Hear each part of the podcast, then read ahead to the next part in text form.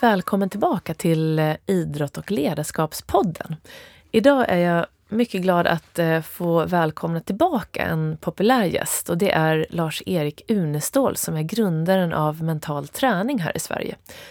Och det var så roligt för jag har en elev som eh, har tränat lite mental träning och hon var nere på en, en golfresa och träffar en person när de är ute och spelar och hon upplevde att han var så otroligt cool och lugn när han spelade. Så hon frågade vad det var som gjorde att han kunde vara så cool och lugn.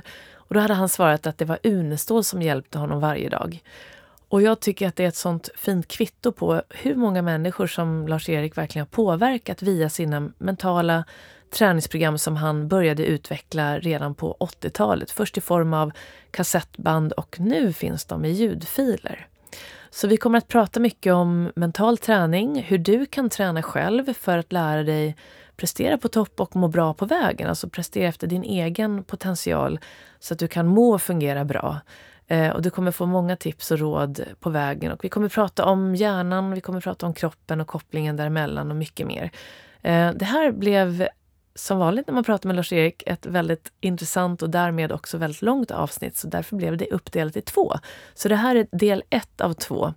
Ehm, så jag hoppas att du är med oss även nästa vecka när vi då fortsätter det här samtalet. Men nu önskar jag dig en trevlig lyssning och eh, så kör vi!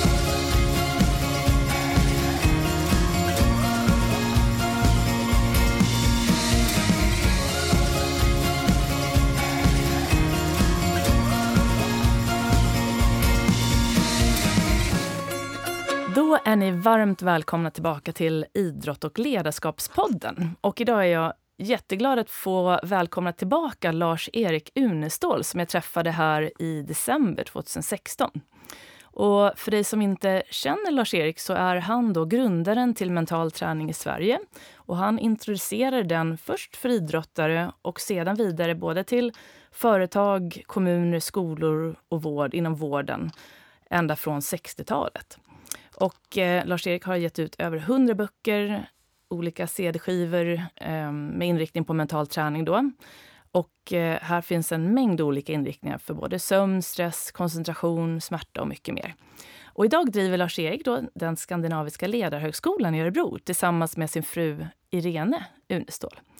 Och utbildar årligen flera hundra personer i personlig utveckling genom mental träning, inom coaching och inom då områden både som idrott, skolor, hälsa och företagande, både i Sverige och internationellt. Varmt välkommen hit, Lars-Erik! Tack för det!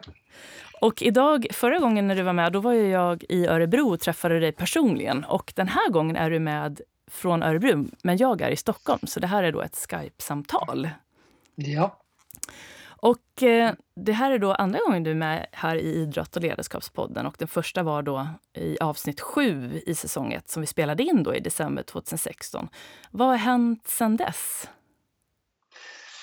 Ja, den mentala träningen har fortsatt eh, ungefär på samma sätt som tidigare med eh, lite utveckling inom eh, till exempel ledarskap. Där ju tidigare ledarskap har varit inrangerat i de andra kurserna.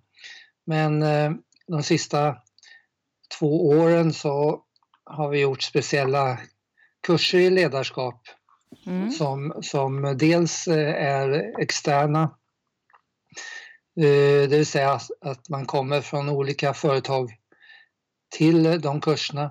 Men också internt där vi på några företag Eh, utvecklare och chefer.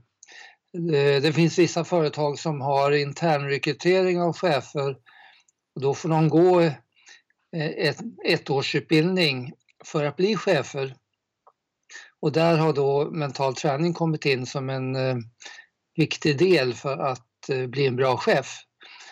Eh, så det är då kurser som går internt istället för de andra externa. Just det. Vad är det man tränar då framför allt? Då tränar man eh, dels, eh, den första delen är ju då det som jag kallar för PIL som är personligt och inre ledarskap. Mm. Eh, det vill säga som bygger på att chefer och ledare fungerar ju mycket genom att vara förebilder, att leva som man lär. Och det är mycket lättare att få efterföljare om man är en bra förebild som ledare. Mm. Mm. Så det är första delen då, att jobba med sig själv och eh, sin egen personliga utveckling eh, som ledare. Den andra delen är då coachande ledarskap. Eh, coaching har ju blivit populärt att bli coach men eh, det är också viktigt att få en coachande attityd och ett coachande ledarskap innebär inte att man går en lång utbildning för att bli coach utan det innebär att man tar till sig det, den attityden och det tillvägagångssätt, det förhållningssätt som eh, det innebär att vara en coach. Mm. Den tredje delen har med eh, kommunikation att göra. Att eh, kunna jobba med kommunikation och feedback på ett bra sätt inom företaget. Och den fjärde och sista delen har med eh, visionsstyrt ledarskap att göra. Hur viktigt som visionen är, inte bara för, för företaget utan också för eh, var, varje ledare och, och chef att ha en, en personlig vision som, som styr ens liv. Mm. Det, det är viktigt för varje människa att ha. Verkligen. Hur upplever du som har jobbat med företag i Sverige och utomlands med mental träning i så många år. Hur upplever, är, du, är du själv ute på företagen och, och håller de här utbildningarna? Ja, tidigare har det varit så att eh, de utbildningar vi har haft har ju varit mest på distans. Och eh, det har ju gjort att eh, eh man då har kunnat Fördelen med det är ju då att man läser i sin egen takt och, och så. Mm. Eh, men eh, de här nya ledarskapskurserna de är ju en kombination av life och träning. Så till exempel det här som går under ett år, där är det ju, där träffar man, träffar jag ledarna bara eh, fyra gånger två dagar och sen tränar de då tre månader med varje avsnitt innan mm. man ses för nästa avsnitt. Så att, och det är likadant med de externa, att man, man samlas bara för, för två dagar och sen har man en certifieringsdag tre månader senare. Men under den tiden så, så jobbar man eh, med träning. Så även i de här så, så kallade livekurserna så är ju träningen den viktigaste delen och den som tar eh, den längsta tiden. Mm. Ja, men visst, och just det där att få kunskap till kompetens, det är, då det, det är där träningen kommer in. Ja, precis. Jag har ju eh, pratat mycket om att eh, kunskap i sig inte leder till förändring utan att det är när man börjar praktisera, öva, tillämpa träna, alltså PUT-principen som gör att eh, man, man blir kompetent vilket gör att man fungerar på ett bra sätt i livet. Just det. Märker du någon skillnad idag med de företag du jobbar med jämfört med när du började till exempel med Ikea eller så på 80-90-tal? Vad är den största skillnaden? Uh, ja, mm, i och för sig så, så tycker jag väl nog att när det gäller, alltså när det gäller de anställda så där är det ingen skillnad utan det, det bygger mycket på att, eh, att man jobbar med eh, träningen eh, utan att man träffas. Det säga, eh, det var ju en del av det här Empower-rörelsen, den som, mm. som började med, med Janne Karlsson. Där jag hade förmånen att få jobba ihop med Janne Karlsson under den tiden och i i det nya med SAS mm. så ingick ju eh, så var ju mental träning med på olika sätt och då eh, ingick det, det, då var det en bra var det en bra tillämpning av det som var hans, en av hans storheter var ju att han skrev den här Slopa pyramiderna. Just det. Det vill säga att föra ner makten till golvet. Just det. Och eh, det, då passar ju den mentala träningen väldigt bra in eftersom mental träning bygger på empowerment, det bygger på, på eh, egen makt som man översätter empowerment med på svenska. Mm. Det vill säga att eh, eh, det är jag själv som, som lär mig att ta kontrollen över mitt liv och min, min verksamhet och att styra den. Och, och också att mental träning passade väldigt bra in i den här nya trenden då att att eh, ta ner besluten och, eh, så, så, till golvet. Just det. Eh, och det har väl inte varit någon skillnad sedan dess. Skillnaden ligger nog mera just på ledarskapssidan som jag sa. Där har det inte funnits tidigare direkta eh, kurser som har, som har riktat sig till eh, ledare. Just det. Och eh, jag kommer ihåg själv när jag själv jobbade som ledare på det här reseföretaget som vd att nu när jag kan se på det i efterhand så var det just en tydlig personlig vision och en tydlig vision för företaget så att man fick med sig personalen mot ett attraktivt, motiverande mål. Jag fastnade lite grann i det där med att vi hade budgetmål och det här som jag tror att många... Det är svårt ibland att hitta den där visionen om man inte får lite hjälp på traven. Upplever du det när du träffar ledare idag? Att det kan behövas Absolut. lite hjälp med det här visionsarbetet. Absolut, det, finns väldigt mycket att göra för att eh, dels när det gäller innehållet i både vision och mål som företag sätter upp eh, som eh, fortfarande ofta blir kopplat till, till budget. Och jag kan ju ta som exempel att eh, för en del år sedan så ringde eh, cheferna för ekonomicheferna vid Sveriges universitet och högskolor och de skulle ha en konferens och då så frågade de om jag kunde prata på en, en av dagarna. Mm. Och då frågade jag, ja vad vill ni att jag ska prata om? Och då sa de, ja du får prata om vad du vill, bara du inte prata om budget. det. Och det kan man ju förstå då om de jobbar med budget hela dagarna att man inte vill prata om det. Men sen tänkte jag att budget är ju en bra det är en bra metafor egentligen, det här med balans och resultat. Så efter att ha funderat några dagar så ringde jag upp och sa, hur vore det om jag pratar om livsbudget och energibudget? Mm. Och det, det, tyckte de lät jätteintressant så att där gjorde jag i ordning då kan man säga eh, träningsprogram som har med livsbudget och eh, ekonomibudget eller eh, energibudget att göra och mm. Eh, Eh, det har jag använt sedan dess. Och, och, så att eh, det är klart att man tänder mera på en livsbudget och energibudget än man tänder på en vanlig budget. Mm. Så där, där finns det mycket att göra när det gäller innehållet. Men det andra är ju också eh, när det gäller företag att man kan ha svårt att tända på företagets visioner och mål eh, därför att man inte känner sig delaktig. Mm. Och särskilt stora företag går det ofta till så att det är en liten ledningsgrupp som jobbar fram eh, visioner och mål. Och sen så skickar man ut det till ett PM till alla anställda och säger att nu har vi bestämt att vi ska jobba för de här målen. Mm. Och det är klart när man får ett PM om det då blir det lätt en, en ett yttre krav som kan orsaka stress istället för att bli en motivator. Mm. Så att det blir ju jätteviktigt att ändra på det och, och när jag kommer till ett företag så, och tar upp det här så brukar jag likna då eh, det hela vid eh, företaget som en eh, farkost, till exempel en båt. Mm. Och sen brukar jag fråga vad är vad är det viktigaste på en båt?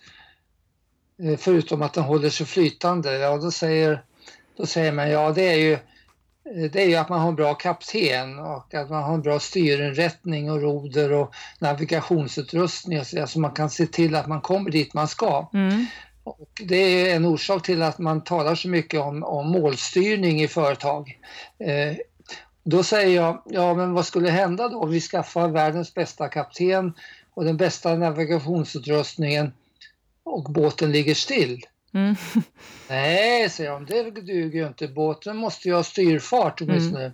Mm. Jaha, så jag, då är det en annan sak som är grunden för att eh, mål ska fungera. Och det är ju drivkraften, motivationen, mm. att båten rör sig. Och då börjar man förstå att man kan inte gå ut bara med ett meddelande om att nu ska ni jobba för det här målet utan att samtidigt skapa en motivation för målen, en drivkraft. Och där finns det oerhört mycket att göra i de flesta företag idag. Ja, ja det kan jag tänka mig. Och när det gäller den mentala träningen, finns det några nya saker som egentligen har tillkommit till den mentala träningen de senaste åren jämfört med när du liksom startade och under den här utvecklingen som har skett? Eh, man kan väl säga att eh, den mentala träningen som jag startade 69, där använde jag uttrycket eh, mental träning för hela det här sättet att jobba. Mm. Sen så småningom så kom det ju andra träningsmetoder som man kan kalla för mentala träningsmetoder men som inte var en del av, eh, av det här sättet som jag jobbade på, till exempel mindfulness. Just det. Mindfulness är ju också en mental träning eftersom det man tränar mentala processer. Mm. Eh, och därför så börjar jag kalla mitt koncept för IMT, integrerad mental träning. Och, eh, men samtidigt så tyckte jag ju att eh, det kan vara bra att hålla kvar den här breda definitionen av mental träning så därför så har jag också haft mindfulnesskurser under de sista åren. Just det. Eh, för att eh, jag ser det som en del av, av det stora begreppet mental träning. Mm. Så det är väl en utveckling som har skett. Kanske. Just det. Um, apropå det så hade jag här i podden en uh, tjej som har skrivit en bok som heter Inner Business som jobbar just med uh, mindfulness. Men hon pratade också mycket om den här, uh, att det finns ju mycket från den mentala träningen som hon använder fast hon har då gått in mer på den här mindfulness-delen. Ja, jo det finns ju stora likheter också i den mentala grundträningen mm. och mindfulness. Mm. Så kan man säga. Mm.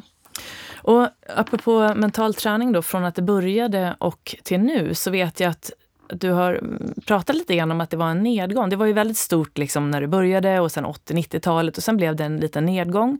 Men nu läste jag då i DN i förra året att yrket mental tränare var en av de hetaste yrkena under 2017. Har du sett den här trenden, att den gick ner lite grann och att det nu har vänt lite? Eller hur, hur ser du på det? Ja, det här att eh, det gick ner, det har nog mera med hur man mäter. För att eh, antalet som eh, började läsa mental träning och eh, som började praktisera det, det har inte gått ner. Däremot så gick det ner, kan man säga, massmedias uppmärksamhet. Mm. Eh, och det har ju att göra med att eh, massmedia skriver ju mest om nya saker. Mm. Saker då som har funnits länge, det, det är inte så intressant. Mm. Och eh, det gör ju att eh, tittar man på den delen så eh, kan man ju säga var en stor nedgång när det gäller tidningsartiklar och tv, eh, att det togs upp i tv och så vidare jämfört med 80-talet. Eh, men eh, däremot rent konkret så har det då inte gått ner. Sen kan man väl säga att eh, eh, en annan sak som väl också har påverkat är väl eh, ja det du säger att det har gått upp igen. Det, det, har ju också då att göra med det jag nämnde om att DN påpekade då Just det. att det, det har blivit populärt. Och i och med att man påpekar det så, så blir det ytterligare intresse. ja, precis. Vi, vi är, ja, förlåt. Mm. Och det är likadant nu eh, efter OS då. När man påpekar att nästan alla guldmedaljörerna har haft egna mentala tränare. Mm. Eh, så ja, då blir det också en ökning av intresset. Då. Så mm. det, det, hänger mycket med det här med massmedia. Mm, ja, men det kan jag verkligen tänka mig. Jag träffar ju, eftersom min, min idrott är ju golf, jag träffar ju en hel del eh, både proffs och amatörer. Och jag vet att när jag har pratat, om jag träffar ett proffs så brukar jag, som jag då inte tränar själv, utan att vi bara träffas, så brukar jag alltid fråga om de har en mental tränare. Och där har jag ju märkt att det är en jättestor skillnad idag mot när jag själv var proffs. Då var det ju nästan ingen som hade en egen mental tränare, men nu har ju nästan alla det. Men det är oftast på proffsnivån. Det är, inte fort, det är fortfarande väldigt få som tränar mental träning eh, om man tänker på en lite lägre nivå. Om man tänker lite juniorer eller sådana som är på väg och kanske vill bli proffs. Så där ja. hoppas jag att det kan bli en ännu större skillnad där, att mental träning blir ännu mer populärt eller, man säger, eller mer tillgängligt. Eh, så att folk vet liksom vad man kan göra för att verkligen få ut det mesta av sin golf. Även om man inte är proffs, så att säga. Ja, precis. Och eh, det har väl lite också att göra med eh, det här med hur, hur, man får ut informationen. Mm. Eh, när Torsten och jag skrev den här eh, boken om golf, eh, mm. Golf det mentala spelet, så, så eh, vi hade ingen stor distributionskedja utan försökte distribuera det själva. Mm. Och eh, då når man inte ut. Så att eh, det var ju märkt att, mm. att den, den, boken kanske inte har gått ut så mycket som vi trodde då. Och det träningsprogram som var till. Ja men exakt. Ja. Och, och det har nog mycket med att ska man nå ut så behöver man eh, hjälp med sådana som lanserar eller stora förlag som har möjlighet att sprida information och så. Just det. Och för de som lyssnar här nu, som kanske inte vet exakt eh, vad just mental träning är enligt den här modellen då, som egentligen är grundmodellen av mental träning som du liksom har grundat. Eh, hur skulle du beskriva mental träning? Vad är definitionen av det egentligen?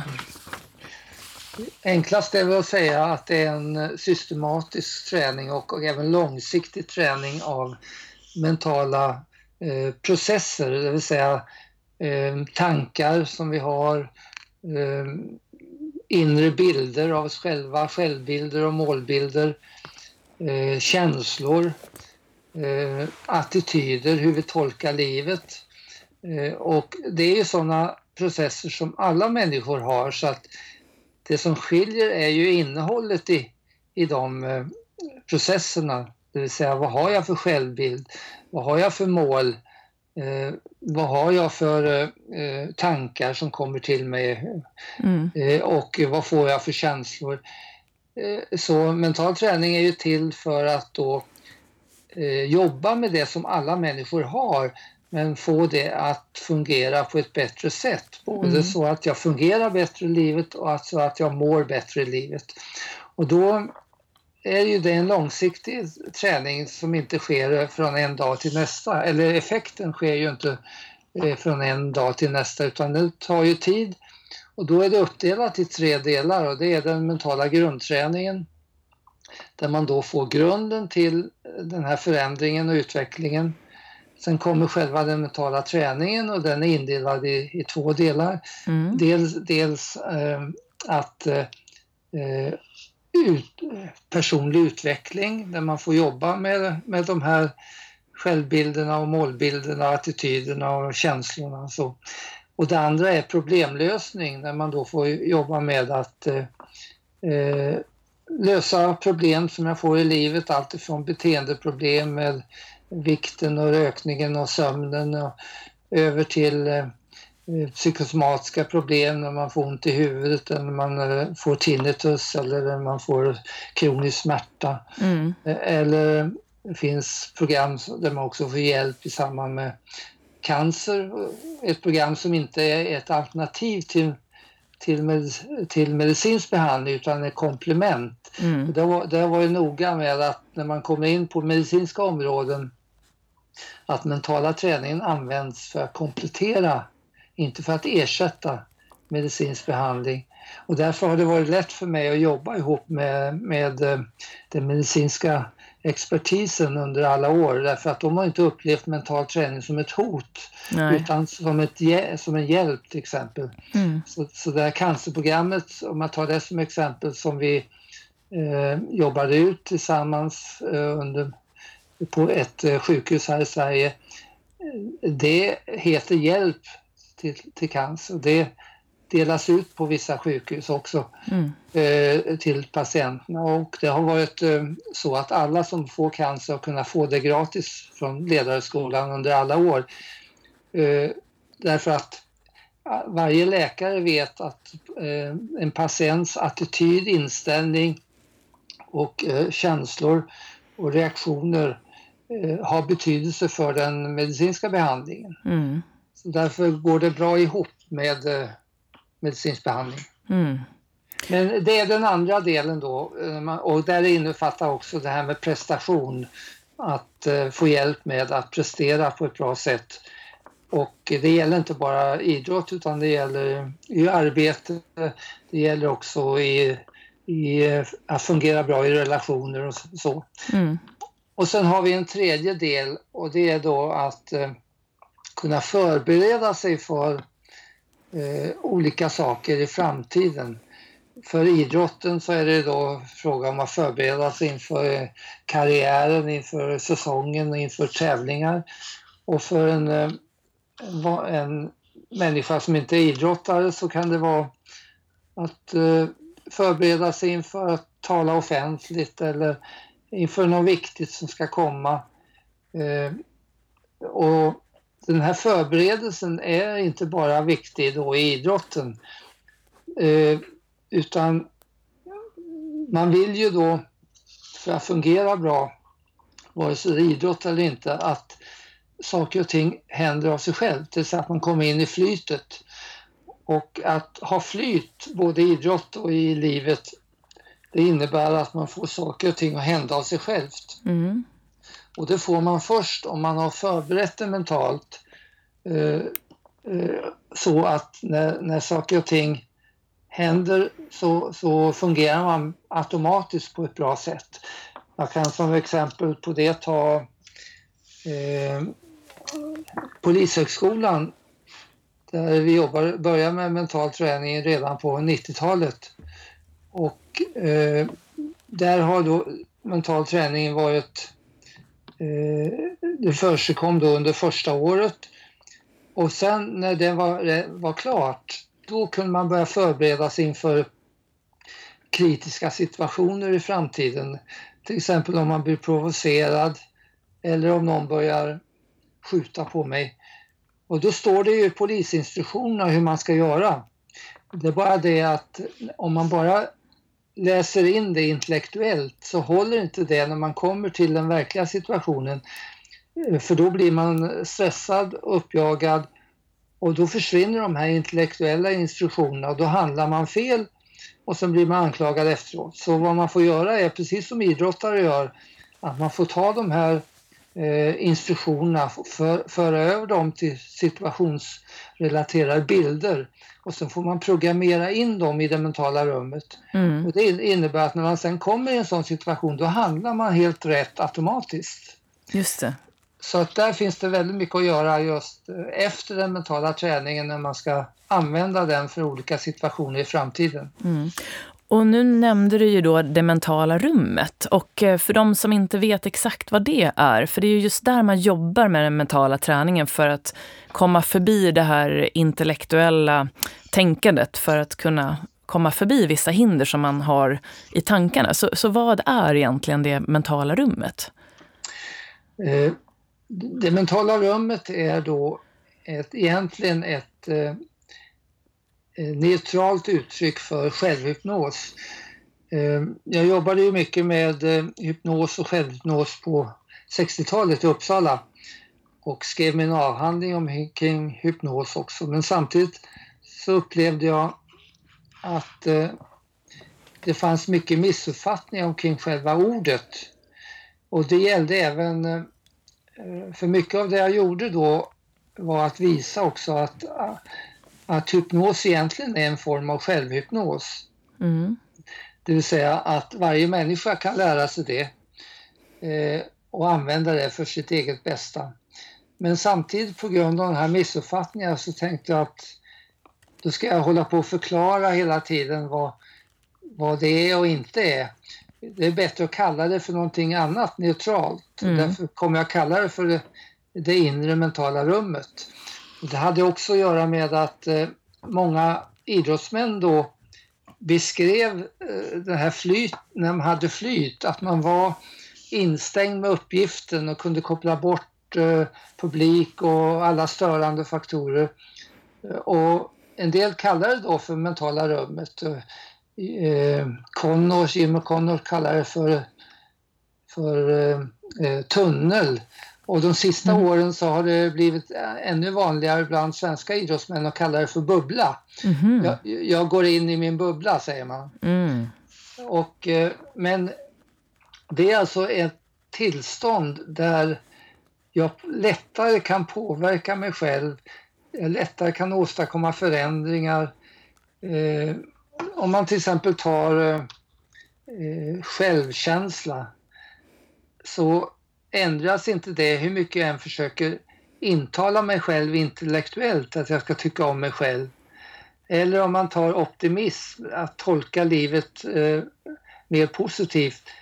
Så även om jag visar fördelarna med att vara optimist, för det finns oerhört många fördelar med det som man har visat forskningsmässigt, att man fungerar bättre i skolan, i idrotten, i arbetet eh, och att man också får bättre hälsa.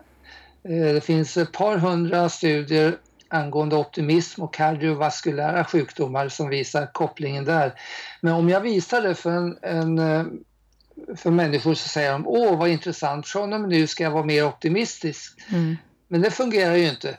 Utan eh, två timmar senare så tolkar man livet på samma sätt som man har gjort under åratal. Så enda sättet att ändra det, det är ju att man startar en mental träning där man i det mentala rummet får information som gör att min eh, attityd till livet förändras, min tolkning av livet eller min självbild förändras och så vidare. Mm. Så, så att mycket av det vi vill åstadkomma i livet bygger på att vi hittar det här mentala rummet och kan åstadkomma de förändringar som vi inte kan åstadkomma viljemässigt. Mm. Och då är det, jag vet att jag pratade med en av mina elever om det här igår och han, han har aldrig jobbat med mental träning, har varit en duktig fotbollsspelare.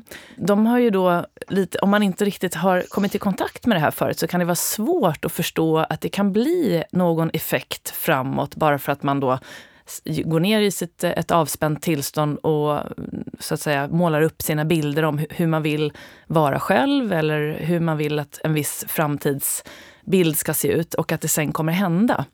Men eh, vad är den, vad är den viktigaste effekten? Hur, hur, vad skulle, skulle du säga till en sån person? Hur, vet, hur, kan man, hur kan det bli så att, att man lättare når sina mål genom att programmera in det då i sitt mentala rum? Jag tror att om du hade eh, påpekat för honom att eh, eh, både han och andra ofta säger idag att då börjar jag tänka och det gick det inte längre. Eh, det är ganska vanligt inom idrotten att man upptäcker att när man börjar fundera och tänka och analysera då sjunker prestationen. Mm. Det var ju en sak som vi upptäckte redan på 60-talet. Då. Eh, och medan däremot när man har flyt, när allting bara fungerar utan man behöver fundera och tänka, då fungerar man bra. Och det gör ju då att eh, eh till exempel i, i fotboll då, så har man inte låt oss säga då att man bara tar det vanliga, att en tränare ger instruktioner om hur jag ska spela. Mm. Mycket är ju automatiserat redan i, i inlärning, men själva eh, till exempel eh, taktiken eh, får jag instruktioner om. Mm. Och om man då bara får dem intellektuellt av, av en tränare innan matchen då är risken stor att när man blir spänd eller när det blir jämnt eller stressen ökar, att de intellektuella instruktionerna försvinner. Mm. Och, och, det är väl en orsak till att de flesta målen kommer i slutet när man börjar bli trött. Och, ja, det intellektuella håller inte. Däremot har man programmerat in det, då kommer man automatiskt att kunna fungera bra. Då har man flytet, det vill säga saker och ting fungerar utan att man behöver tänka på det.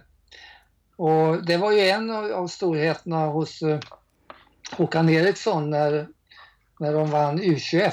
Mm. Det var ju att han hade eh, sett då att i den mentala träningen så är det väldigt viktigt då att man programmerar saker innan. Så att eh, han gjorde ju upp med U21, eh, gick ju igenom vad som än händer i matchen så hade de innan programmerat in hur de skulle agera, handla. Mm. Det vill säga, när någon åkte ut, blev utvisad, så hade de redan programmerat in, vad gör vi då? Medan om det händer utan att man har gjort det, ja då börjar man tänka och fundera och då störs själva prestationen. Så att det finns tusentals exempel på mm. det här, hur viktigt det är att programmera in saker innan Eh, Eh, eh, just för framtiden. Just det, jag kan nästan känna själv att det är ett sätt att prata med kroppen. För ibland upplever jag att hjärnan och kroppen de är lite separata och hjärnan för sitt eget liv och kommer med sina tankar om att säga att vissa saker går och vissa andra saker inte går på grund av olika saker. Och kroppen har ju, hänger med där. Så det, jag brukar tänka på det mentala rummet som att det är ett sätt att verkligen prata med kroppen om att det är det här vi ska göra nu.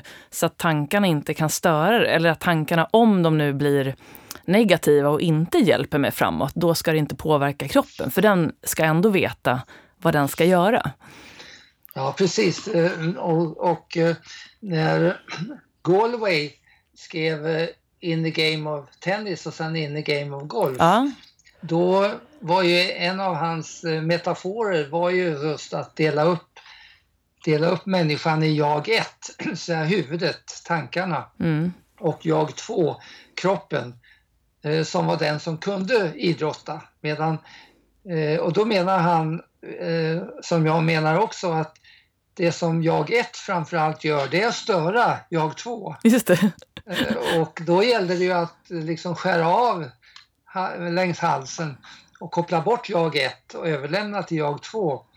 Och eh, det var ju en, när jag började jobba med golflandslaget så föreslog jag just det att, att man skulle dela in sig själv i tre delar. Man skulle börja med att vara en mack. Och eh, mack, eh, det är naturligtvis analytiken. Den som tittar på avstånd och, och tittar på väder, vind underlag och, och som väljer klubba. Mm. Och efter det så kommer då Tom. Och Tom har i uppgift att tömma huvudet så att det blir tomt. Mm. Och, och sen kommer Buddy eh, som är symbol mm. för kroppen då, eller vännen, mm. kroppen, in och gör själva slaget.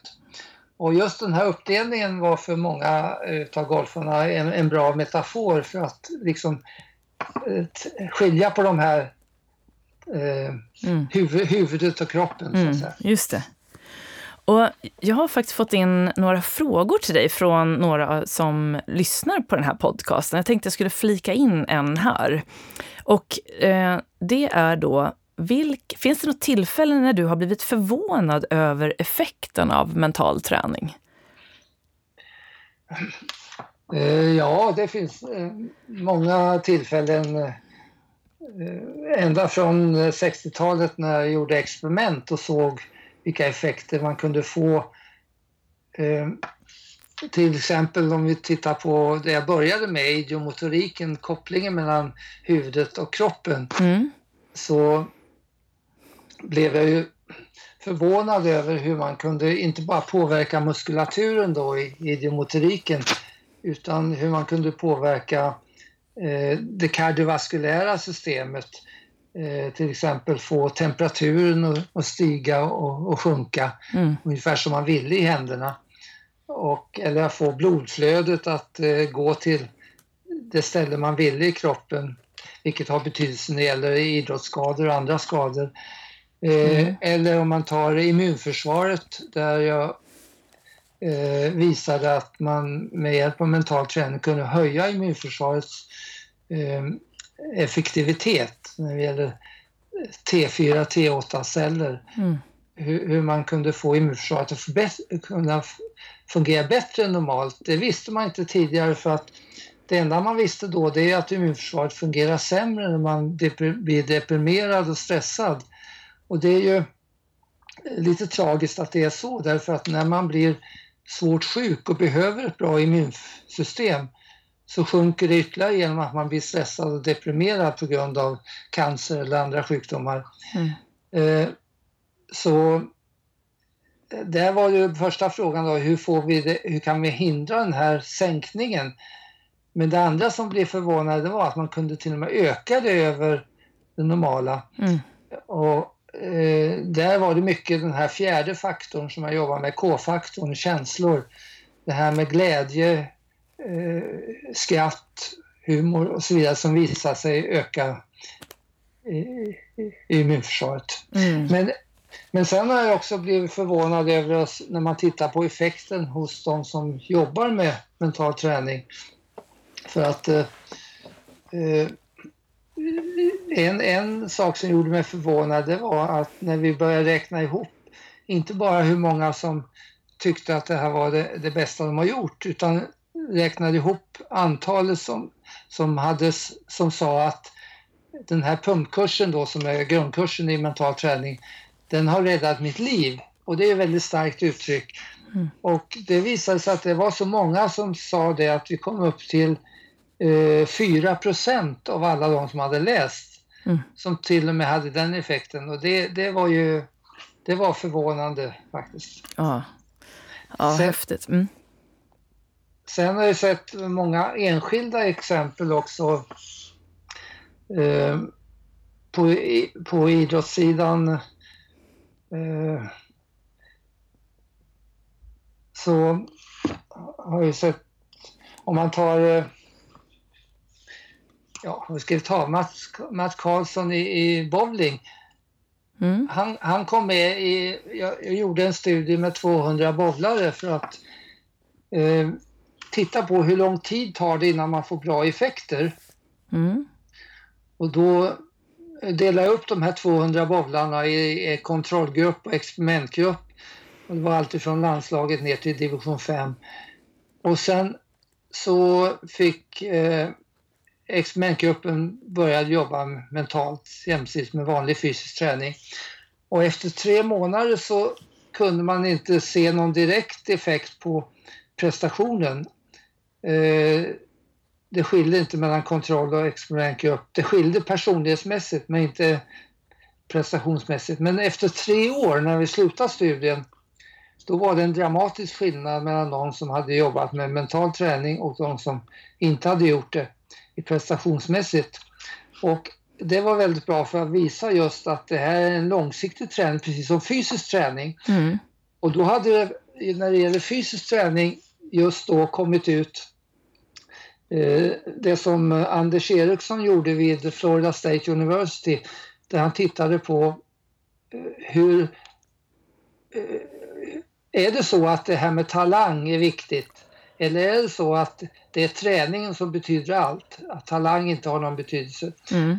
Och han visade då att eh, är man, att det var träningen som betydde allt. Och är man beredd att satsa 10 år och 10 000 timmar, mm. då kan vem som helst bli bra i vad som helst. Mm. Ungefär. Och det mm. gäller både i, i idrott och musik.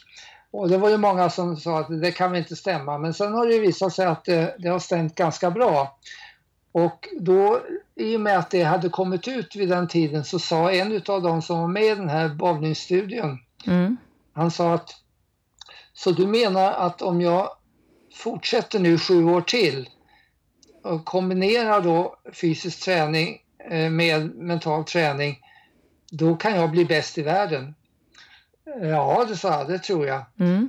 Och de andra skrattade ut honom för att bowling vid den tiden i Sverige det var på en ganska låg nivå.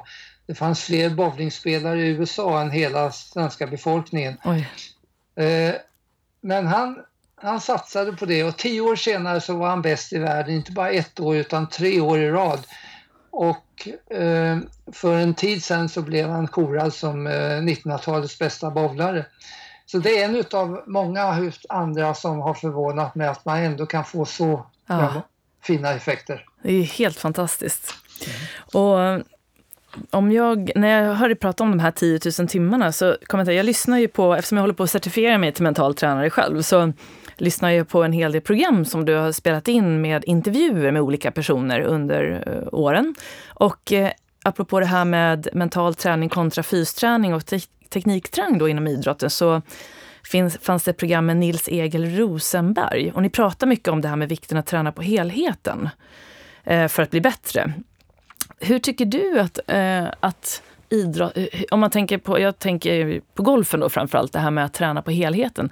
Har du sett någon förändring sedan ni pratade om det här till nu? Är man bättre på att träna på helheten och ta in mental träning? Eh, ja, det tycker jag. För eh, eh om man tittar på, på de eh, eh ja, vad ska vi ta? man tittar på de eh, fotbollstränare som har gått vår utbildning mm. så eller man kan titta på tränare överhuvudtaget så har ju jag upplevt att eh, eh, eller jag har propagerat redan från början vid att det bästa vore att det inte kommer in eh, mentala tränare. Eh, eller att det måste vara mentala tränare som introducerar den mentala träningen utan det bästa vore om det var den vanliga tränaren mm. som kan, kan ha med både mental träning och fysisk träning som en helhet. Just det. Där, där man inte behöver skilja på det ena och det andra utan det är träning som träning. Mm. Och eh, det har gått lite åt det hållet kan man säga även om jag skulle önska att det gick mycket fortare där. Eh, mm. För for, fortfarande är det så att eh, eh, många, många, många delar upp det i fysisk träning och mental träning. Nu ska vi, nu ska vi ha fysisk träning, sen ska vi ha mental träning istället för att göra det till en helhet. Mm. Om, man, om man tittar på, eh, på Tiger Woods mm. eh, som, så kan man ju säga att hans pappa integrerade ju den mentala träningen i den fysiska träningen för Tiger Woods mm. som gjorde att han blev så stark. Och det är ju ett idealt sätt att göra det kan man säga. Så att eh, det är inte säkert att Tiger Woods än visste då att det var vilka delar var det som var mentalt och vilka var det som var fysiskt. Därför att de var så integrerade i varann. Just det. Och jag tänker, jag ska faktiskt flika in en till fråga som jag har fått här apropå det här och det är en person som undrar om det finns något fel som människor gör när man tränar mentalt. Finns det något som man bör tänka på? Apropå det du eh. pratar om lite nu också. Ja, man kan säga att en sak som eh, eh, som man får höra ibland det är ju att eh, jag vet inte jag vet inte var jag ska få tid och plats att träna. Och eh, då tänker man kanske felaktigt att eh, träningen då måste göras på ett visst sätt. Det vill säga, mm. jag måste hitta en plats där jag kan vara ensam. Jag måste eh, ha då en, eh, en avskildhet. Och, och då säger en del, ja, när jag, kommer, jag kan inte göra det på jobbet, när jag kommer hem från jobbet så har jag ungarna omkring mig och jag, jag kan inte gå in i ett rum och, och, skriva på dörren pappa eller mamma tränar mentalt. Just det. utan, utan, och då, eh, ja, hur ska jag göra då? Då har sagt, ja men då kan du göra på två sätt. Det ena är att du väntar tills du går och lägger dig. Eh, och sen, för då ska du ändå koppla av. Kan du göra det innan insomnandet, lyssna. Ja, men säger de, det kan vi inte göra för du säger ju i slutet av programmen att uh, slå upp ögonen och känn dig pigg. Mm. Och då säger jag att ja, men uh, du kan ändra innehållet och det är viktigt att du lär dig för tanken är ju inte att du ska behöva använda mentala träningsprogram hela livet. Utan tanken är att de här mentala träningsprogrammen de ska lära dig det här så att du sen kan ta över själv. Och ett bra sätt är ju då om du säger till dig själv att eh, nu bryr jag inte om det som sägs i slutet utan det här kommer att gå över i sömn. Mm. Och i och med att man säger det till sig själv så fungerar det så att man vaknar inte upp då utan man, det går över i, i sömnen. Mm. Så då, då har man lärt sig att, att eh, eh det här felaktiga tänkandet att man måste vara beroende av det som sägs i, i banden. Så är det inte. Man kan lägga till, ta ifrån och man kan ta över helt själv sen. Sen är det en annan möjlighet än att vänta till insomnandet och det är att man, man går ut i smeten och sätter sig och ber, och ber barnen att vara så störande som möjligt. Man vänder på det och mm. ökar störningen. Man ber dem eh, skrika och gorma och slå i dörrar och leva. Mm. Och, och sen så tränar man mentalt och lär sig att koppla bort det. Mm. Och det, det, är mycket svårare då för att man har mycket mer störningar. Men när man har lärt sig det, då har man ju lärt sig att hur än min omgivning är och vad som än händer så kan jag eh, få kontroll över mina känslor och, och, och, koppla av. Och då kan man göra det på bussar och tåg och var man än är. Så att det är svårare att komma dit men eh, har man väl kommit dit så har man kommit en bra bit på vägen till att vara oberoende av yttre störningar. Ja, det där använder jag otroligt mycket. För just det här när man har, har gått igenom då avspänningsträningen och hittat sitt mentala rum, så använder jag just... Eh, jag har ju barn hemma då och skulle studera. Samtidigt så insåg jag att det går inte att hitta en, en ostörd plats, för vi bor i en lägenhet. Utan det var ju bara att sätta sig vid skrivbordet som vi har då i vardagsrummet. Och då använder jag faktiskt den här koncentrationstriggen som eh, man kan då koppla med att man sätter sig på sin skrivbordsstol. Och när jag gör det så är det då då går jag in i min bubbla av att vara koncentrerad. Och det här tar ju lite, jag tänker på de som lyssnar då, att ha en koncentrationstrigger, det har nog varit ett av de absolut största hjälpmedel för mig, både som golfare men också eh, så privat. Att, nu, att man kopplar in det. Vill du förklara bara lite vad, vad det är för någonting, att man har en trigger till någonting?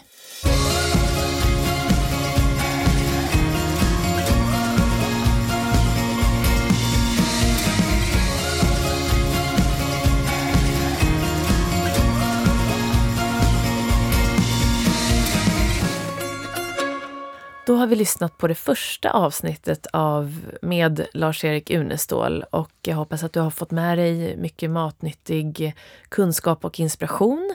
Och eh, så kommer vi då att fortsätta det här samtalet redan nästa vecka. Så att eh, jag önskar dig tills dess en eh, trevlig dag eller kväll och så hörs vi snart igen. Ta hand om dig.